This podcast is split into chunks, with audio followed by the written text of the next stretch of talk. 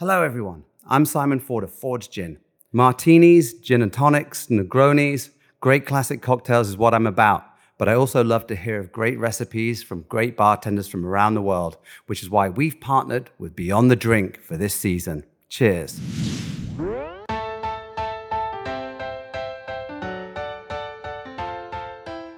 Well, you just heard from the man himself, Simon Ford, and this season of Beyond the Drink is brought to you by our friends at Ford's Gin.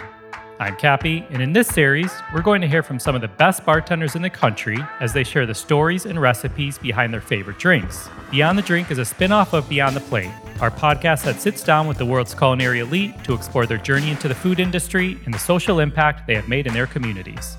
We invite you to check out this season of Beyond the Plate, where we're featuring some of the greatest restaurant and hospitality duos.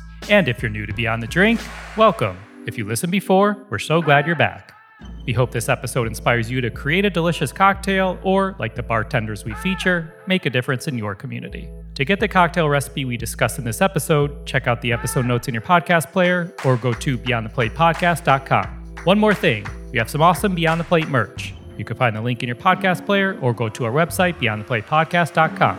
Head on over and check out our hats, tees, hoodies, and more. Again, that's beyondtheplatepodcast.com. Enjoy this week's episode.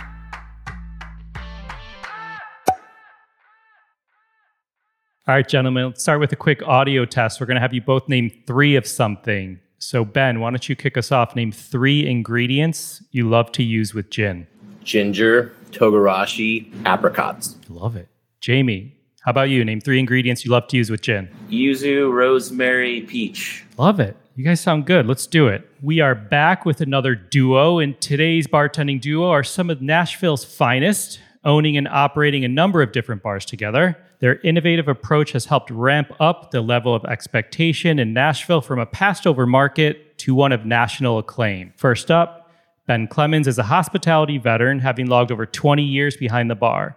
He's trained with industry legends, which led him to becoming an active cocktail competitor, winning dozens of competitions around the world. Next up, Jamie White is a multifaceted entrepreneur and musician based in Nashville. Each of his establishments reflects his commitment to creating unique and enjoyable experiences for patrons using his keen eye for detail and quality. You can find more on them in the episode notes and follow Ben on Instagram at Ben Staying Home and Jamie at Jamie Sky Guy. Please enjoy this episode as we go beyond the drink with two people that Simon Ford of Ford's Gin calls Nashville bartender royalty, Ben Clemons and Jamie White. Well, shit, guys, that's pretty high praise. Yeah, right. yeah. Thanks, Simon. Yeah, we're, we're, done, we're done here, right? We're good. I love it. All right, guys, let's do a little warm up speed round before we get going with these cocktails here. Number one, we'll start with you, Ben. Name the cocktail that inspired you to get behind the bar. Ooh, rent.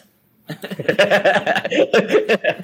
it, it, was probably as weird as it is. Everything comes all back around full circle, but it was the martini. When I was a little kid, I don't want to say little kid, but when I was growing up, my mom and dad were classic in that way. Like, dad comes home at 5 p.m. and mixes up a cocktail, and he had me stirring drinks for him when I was a kid. And so I always had this fascination of wanting to really nail the martini and Manhattan. How about you, Jamie? I guess what got me into cocktail world is probably different than what got me into just bar in general. But I remember a friend coming over that just moved here from New York 20 years ago, and he made a "Remember the Maine" for me at my house, and I was just like, it was just a whole new world for me. That was just kind of a, a start getting into it. So, Ben, name a smell behind the bar you love. I actually really love the smell when a drink that has been lit on fire it happens a lot here at Pearl Diver when the like the dehydrated citrus and sometimes the whatever herbs are with it begin to catch fire. There's just this beautiful smell to it that to me just is exciting. Yeah. How about you, Jamie? For me here at Pearl, it's when we cook our Thai tea. That's a good one. How about name a smell behind the bar you hate? Oh, old beer line. Every smell that doesn't yeah. smell like a clean bar. yeah, just a, a, yeasty old bar drain. Yeah, that's just the worst. All right, last one. The one gin-based cocktail everyone needs to try. I mean, outside the martini, I, I love an Army Navy. I think that's a, a good one that's approachable for everybody. I'd say the Pomada, lesser known drink, super classic. I want to say it's, it's either Mallorca or Menorca. Just gin, lemon, ginger, soda, super simple, but it's absolutely just a complete crusher all year long. All right, guys, uh, you both brought some cocktails for us today, but why don't we kick it off with you, Ben? Why don't you share a little bit about the cocktail um, you brought for us? Sure. The one that we're talking about right now is the Lost Bird. It's a drink I've had in the arsenal for, I'd say, going a little over a decade now. It was my tongue in cheek. Pump that up. Longer than a decade. Okay, yeah, I'm old, man. I get these things sometimes. Yeah. It's been a whirlwind since I moved here. It was like my tongue in cheek rebuttal to Phil Ward's final ward, which was his whiskey take on a last word. And I was like, well, man, I just really want to take that whole concept to the beach with me. So I swapped out a few things, switched up the, let's see, instead of going with chartreuse, we went with the Genepi just to kind of lighten it up a little bit, not make it so punch you in the face. For the sweet aspect, I opted for making a coconut cream. I mean, you could easily sub out just standard Coco Lopez, but we tend to make things a little bit more difficult for ourselves around here. Fresh lime, and obviously it's a shaken cocktail rather than the the final word, which he went more spirit forward. And the end result is just this beautifully light, but yet somewhat decadent cocktail that's got a lot of depth because of the way that the chartreuse and the coconut play together with a lot of the botanicals falling in the gin. And yeah, it's always it's one of my favorites and it's a crowd favorite. Yeah, that's been one that's been like hard to take off our menu. So it stayed with us for a while. That's cool. So it's like a take on a take. Yeah, you know, it's like, oh well, fine. If Phil's gonna make his own version of the last word, we'll watch. Everybody, look out! Here we go. no one's gonna see this here in Nashville 15 years ago. Can you take us through it really quick in terms of like, Sure, the build. yeah, So you've got 1.5 parts of uh, Ford's gin, one part uh, cocoa cream. You've got three fourths of a part of fresh lime juice, definitely fresh lime juice, and three fourths of a part of Genepy des Alpes. Shaken, served usually highball over pebble ice. We like to garnish it here with a dehydrated lime wheel and a nice healthy mint sprig. nice, like it. Sounds good. Yeah, she's a banger. Yeah. Jamie, what do you got for us today? I did two. I did one for Pearl and one for Good Times. At Pearl, we have, it's not on the menu currently, but the Shibuya Crossing, which is like funny because there's like a, what's that crappy uh, Jameson drink that everybody, the green tea shots? Everybody had been doing those like all over. So it was kind of a way to like class that drink up. And I had just got back from Japan and was at the Shibuya Crossing. And this is just a fun thing with some yuzu. And then we used a, a peach uh, liqueur, gin, and then green tea syrup. So it was kind of a way to classy up that drink and get Fords in there. How do you go about that green tea syrup? Pretty easy. I mean, just making a simple syrup with some green tea bags in it.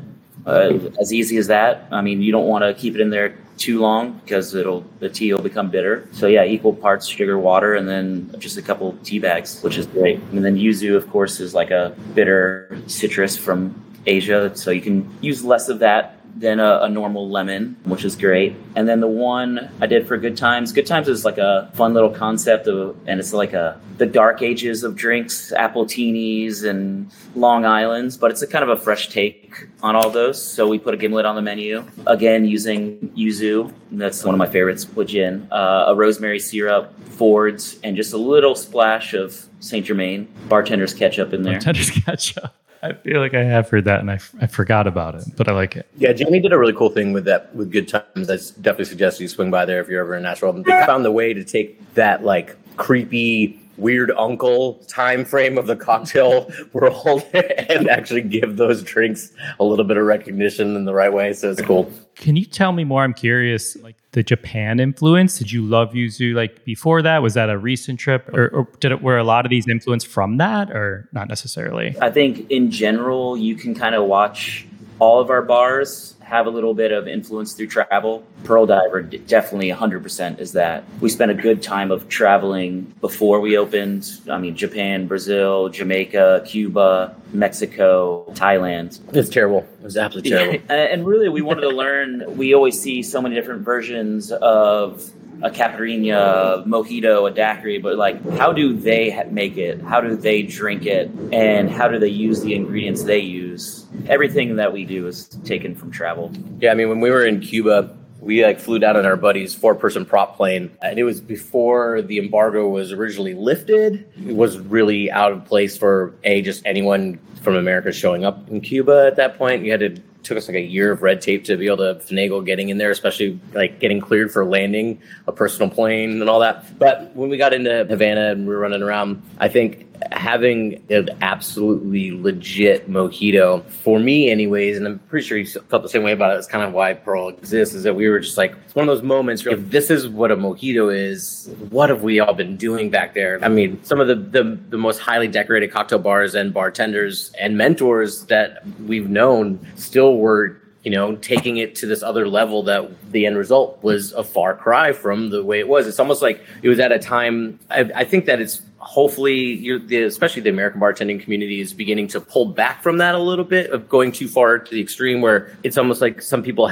couldn't let a simple drink be a simple drink. So you had to take it home and you had to shake it and then you had to make a syrup out of the, the herbs and you had to fine strain it. It's like, then you go to where these things, where they came from and drink one alongside everybody. Bartenders have been making them for 40 years and you're like, wow, we messed up, you know? And so that kind of got all of our head wheels spinning, and we were like, okay, let's go back and make a spot that really celebrates the authenticity of a lot of these cocktails that have, for more or less, they've been bastardized by American bartenders, no matter what skill level. Did you guys come back and want to simplify to what you experienced, or did you take a technique or ingredient that you experienced and kind of riff on that? All of that. All, all of it. I mean, there were certain things like our daiquiri. We had there was an old guy uh, on the side of the street. He was hand pressing sugarcane juice, and we were like, we've got to try that. So we drank some, and the viscosity, the velvet, it was just so velvety, and it wasn't actually that that potently sweet like I thought it was going to be. And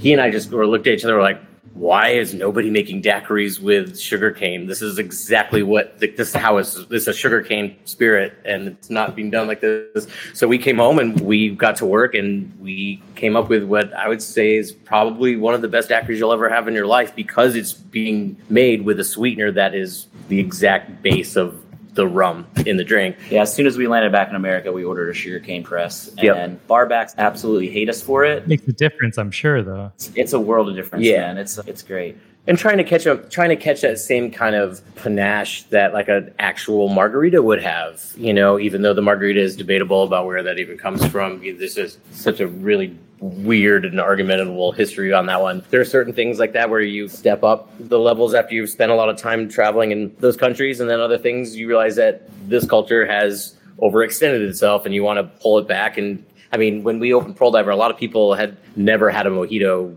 done the way that a mojito is done in Cuba, you know, and giving or serving somebody a Floridita, which everybody thinks is a Hemingway daiquiri, and you're like, this is what he actually felt was drinking, you know what I mean? And you know, not everybody has the opportunity to travel and get those experiences, but you'd be so remiss not to take something back with you from them and apply it. And you know, that's kind of what our whole goal was here, and that's why we're a sugarcane and agave bar as opposed to heralding ourselves as a tiki bar or something like that because there's a lot more adoration and respect for where these cultures came from and moving from there. Can you share just like a one or two examples? Like we've mentioned the mojito, like most people probably know it from I lived in Miami. So for someone who may have had one or if they vacation to Miami or somewhere, like what is that major difference of what you saw in Havana versus what someone may have seen that's been commercialized? So first off, at was it the Barrio de Medio? Is this like little bar? It's like the home of the the mojito there. And first off, that's the only drink they serve. So as you walk into this like see little Havana spot, and it's hot as all get out. There's cats everywhere, and there's just like a line of highball drinks on this bar top, and not too unlike the Irish coffee in San Francisco at, the wharf. You know, you're like, this guy is just a living legend making these things by the dozens all day long. And we watched the way that they were getting made, and we're like, huh, see what he doesn't have? Tins. this guy is just building these things, you know, and just watching the process, watching the steps, looking at the sugar, talking about the mint, and then obviously sipping on the drink. I think that actual part of getting the drink to the mouth was the biggest eye opener for me beyond any of the technique part was just like sipping on this thing that we had in America. You'd think of a mojito in the sours category because of the level of citrus and that, you know, and most people are shaking this thing. They're making a mint syrup they're, or they're fine straining all this stuff through. And then having it there, you're like, this is a highball with some mint and a splash of lime. And we were just like, okay, we need to reapproach the way that this thing drinks because it's so light and it's not this like big, clawingly sour or sweet beverage, but what's also nice about it when you're having it in Cuba is also it's really hot. The ice is subpar, but what you notice is that over the course of your drink, that mint starts to grow in the cocktail and it evolves as you're drinking this drink. And it was one of those things that just fascinated me and I really loved about it. I can imagine that could be potentially challenging with being in Nashville, you know, and someone trying what they may be used to from spring break in Miami or something, you know? Mm-hmm. Uh, I think uh, one of the biggest things of that drink in particular, too, that we found was the actual type of sugar and using a caster sugar, like a superfine sugar, instead of just regular. Um, it makes a world of difference to really blend in with the drink. I mean, and as weird as it sounds, the daiquiri is probably the biggest one the I mean, I'll hang my hat on the daiquiri test. I feel like someone mentioned that to me that we talked to. It's a, it's a real thing. Like when you walk into a lot of bartenders, when you walk into an establishment, before you start going willy nilly on their cocktail menu, let me have a daiquiri. Let me see where what you can do with three ingredients. But what's interesting is like opening this spot and putting out an extremely authentic version of a daiquiri. So many people in the States and definitely here in Nashville where their mind immediately goes to New Orleans you know, they're like, well, what kind of daiquiris you got? You got a strawberry one, you got a guava one, you got a Sour Patch Kid Rice Krispie Treat daiquiri, and you're like, what's going on? We're like, no, we got a daiquiri flavored daiquiri, you know. So that was a big one too. I'm a massive Jamaica fan. Was it like a rum rum punch type thing, or not necessarily? Was there anything specific you found out there, saw out there, ingredient wise or cocktail wise? Well, I went to Jamaica as the Appleton rum champion for the US, which was super fun back in like 2016 or something, and raised holy hell with a bunch of other great bartenders from around the world. And one of my favorite things that was imparted on me was from Joyce, the master distiller from Appleton, and she gave every single one of us the original recipe for the Mai Tai. Getting that recipe, which is also, you know, the Mai Tai, there's a, it's, a, it's, it's got a dark and mucky past and future with a lot of bartenders. I mean, I remember when I was first coming up, you'd someone would ask for a mai tai at a bar and see the bartender grab like any kind of juice they had. It's like here comes some cranberry, here comes some pineapple, here comes this, and they're making like what's closer probably to a planter's punch or something, you know. And here's your mai tai, and you're like, there's none of that in the mai tai. That was a big one from Jamaica for me. It was probably just more the rum too. Oh, also, I haven't been to Jamaica. He was, but the Tingray is something yeah. we do here. That's just we actually bottle. I mean, a Tingray is just Wray and nephew and Ting soda, but we like hand bottle them and made a logo, our own little logo for it. Love that. Wait, what was the spirit in that?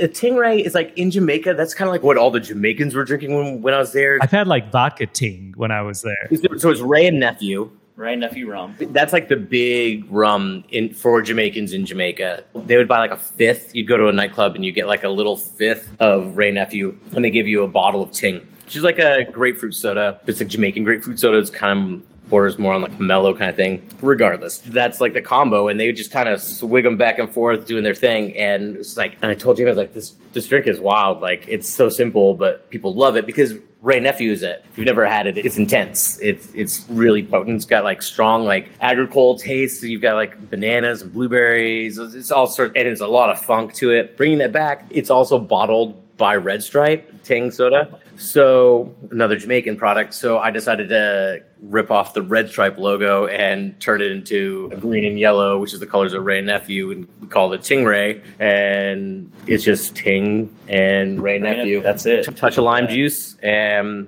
they're great. They're dangerous, but they're great. That's cool. I love it. All right. So I mentioned in the intro, you both are have helped raise the bar when it comes to cocktails and cocktail spots in Nashville through your projects. Can you just share? I mean, I think we've kind of like picked up what you've put down in this episode, but share a couple ways that you've helped do that through your projects? The first spot that I opened, which is where he and I actually joined forces, was a spot called Number 308 uh, that opened it back in 2009, 2010.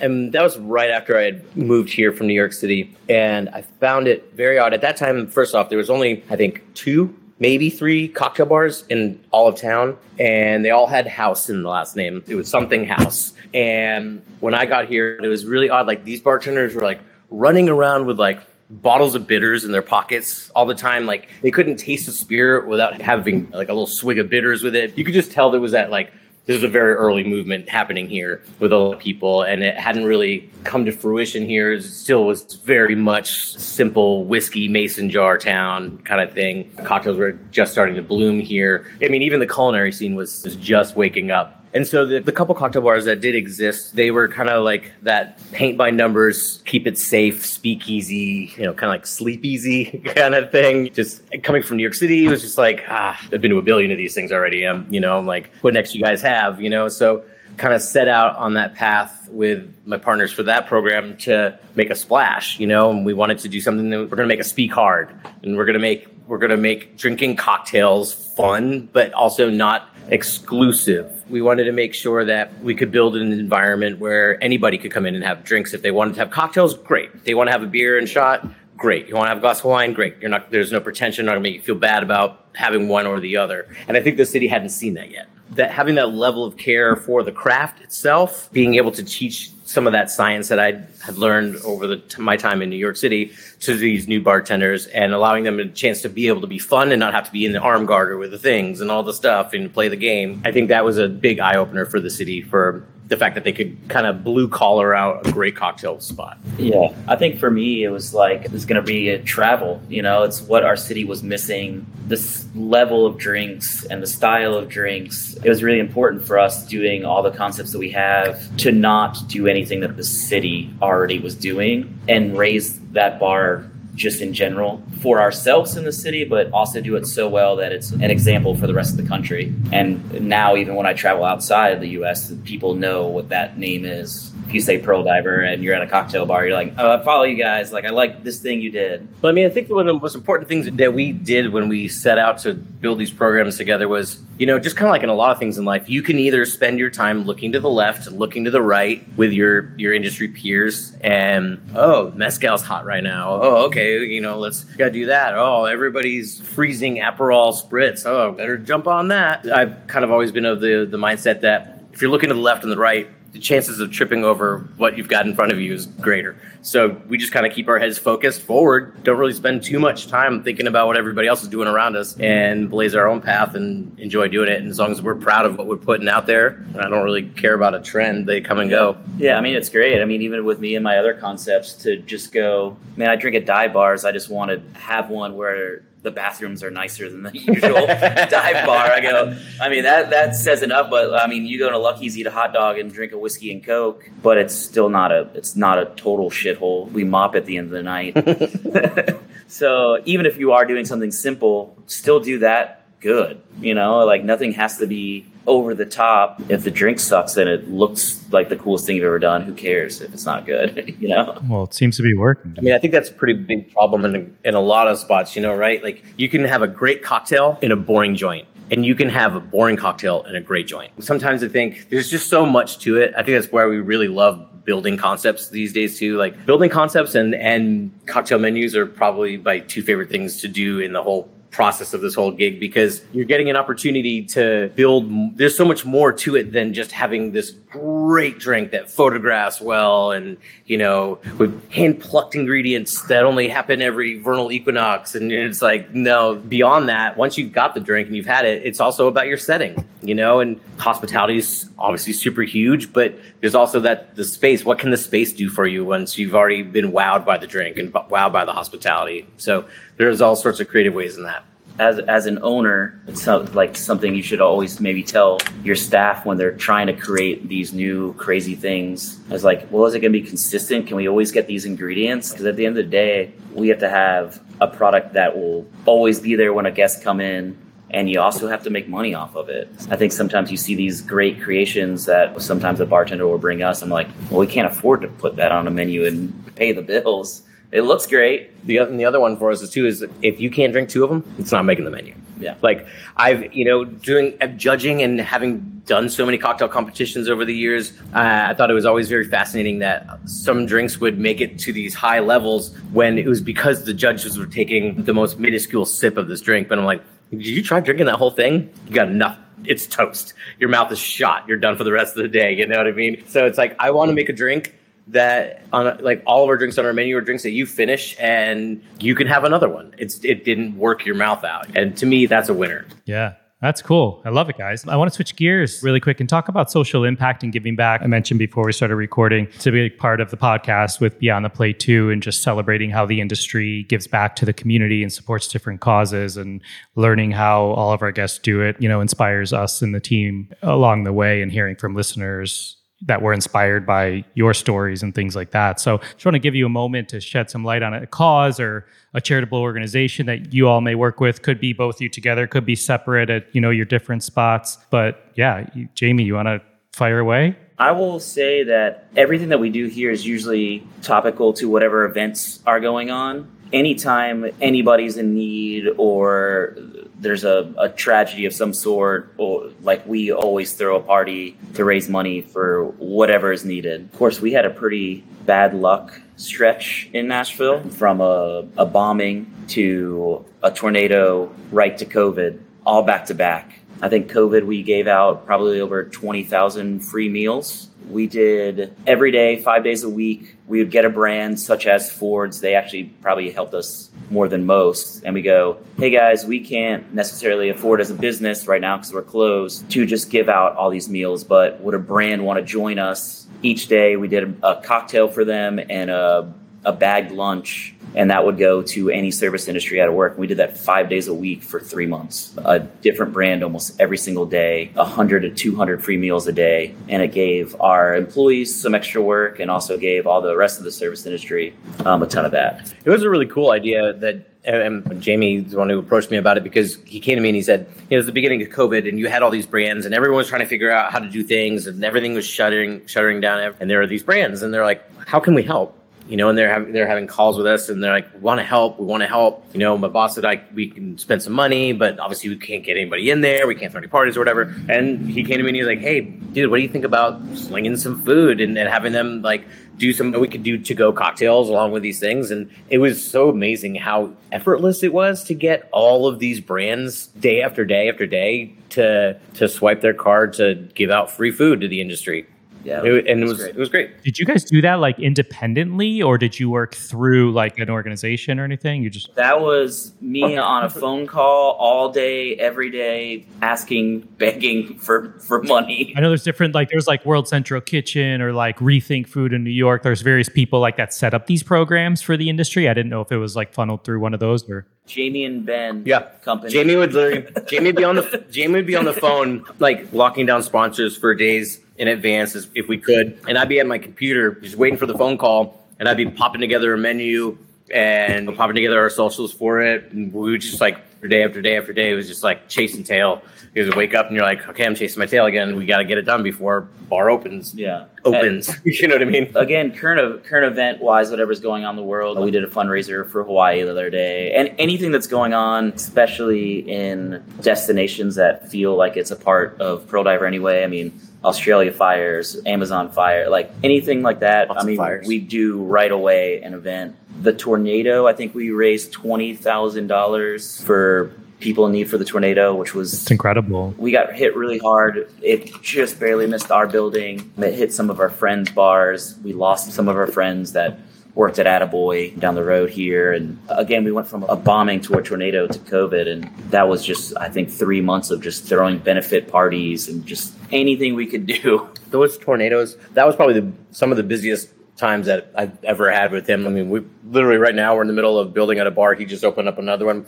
We should right now, for all intents and purposes, be completely exploding. But that was busier because like we would get up in the morning, six in the morning, and like he'd meet me at my house with like a coffee and a shovel, and we would go and like we were like roofing people's homes. And while we were doing all that stuff during the day, we were making calls to brands, and then th- and so then advertising that we are going to throw a party that night, and then we would go home and shower our shower, change our clothes, and head back here and act like we could we wanted to be here for a party all night long, and then do it again the next day, and the next day, and the next day. I mean, it's Nashville. I mean, we're in Tennessee. It's the volunteer state. It really does show the community here when anybody needs help is it's incredible. Well, that's amazing, guys. Thanks for sharing all that. I no doubt there's something, but that's incredible, and it's it's why I love like having this conversation over and over, episode to episode. It just like re-energizes, reinforces. I had no doubt you guys did incredible things, but hearing that The Bon Vivants were actually back in the day when Josh and Scott were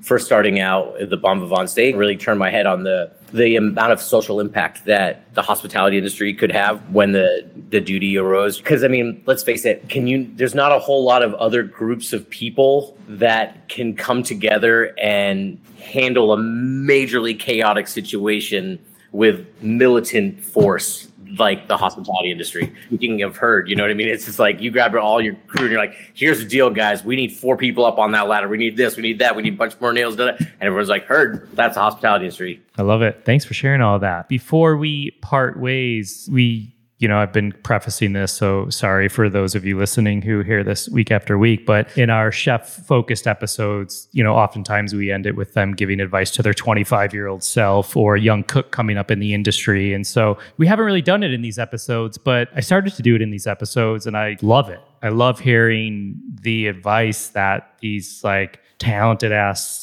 bartenders you all have to say to people. So I would love to get some piece of advice or two. I'm sure there's plenty more that you would give to a young or up and coming bartender in the industry? It's the perfect timing because we have a new bar opening, Tiger Bar, soon, and we just started the interview process just looking over resumes and that interaction it's it's kind of like a perfect time to talk about it but i'm sure there's a, a few things that i would say but i mean we see all these bartenders that have worked 40 places in the last year. Just somewhat a sense of pride of where you're at is big. I'd say get the fuck over yourself. That's what I would say to, especially to tw- to, to 25 year old me. Uh, but to a lot of these kids, you know, there's ego is in some ways a necessary evil for the bar industry. Sometimes it's a it's the coat you got to wear to get through the service, you know, especially if you're working a grueling place where you're just getting berated by guests. But yeah, I'd say the biggest thing is just get over yourself, man. You're not saving the whales. We're making drinks for people. And you know, as Dave Wondrich one time told me, he said, "You got one job to do. No, I don't care where you are and how long you've been doing it. You got one job as a bartender, and that's to make people feel better about themselves when they walk out than they did when they walked in. If you can't do that, then you probably should figure figure out a different job. Love it. Guys, this was a blast. I appreciate it. But I love the direction this went and, you know, hearing more from you guys about your journey than we often speak about. And thank you for sharing everything. And thanks, guys. Please swing on by. Thank you. To get the recipe from this episode, check out the episode notes in your podcast player or go to beyondtheplatepodcast.com. This episode is produced by myself along with Ian Cohen, Joel Yetton, and Sean Petrosian. Find me and keep up to date with this podcast across all social media platforms at On Kappy's Plate or go to beyondtheplatepodcast.com. Beyond the Plate is on all the socials at BT Plate Podcast. Please rate, review, and subscribe to this podcast on your listening site of choice. Thank you for listening to Beyond the Drink, a production of Beyond the Plate. I'm Kappy.